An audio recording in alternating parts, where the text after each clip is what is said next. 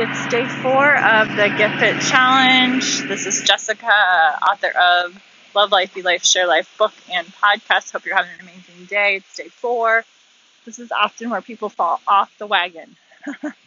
um, so, what is your rhythm today for exercise, or what is your rhythm on a normal basis for exercise? Do you find yourself doing it in the morning?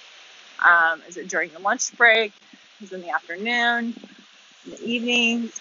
Probably depends on where you live and what your schedule's like. But for me, it seems to be when the weather warms up over 50 degrees um, with the girls. But anyway, if you don't have small kids, you can probably go whenever you'd like, um, depending on your work schedule. Or if you're retired, you may get to do it whenever you want to. So I think sometimes the biggest thing is just being consistent no matter what time of day you go.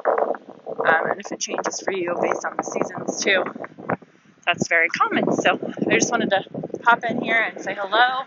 Day four of the Get Fit Challenge. If you're following us, keep with it. You're amazing. You can finish this. I know you can.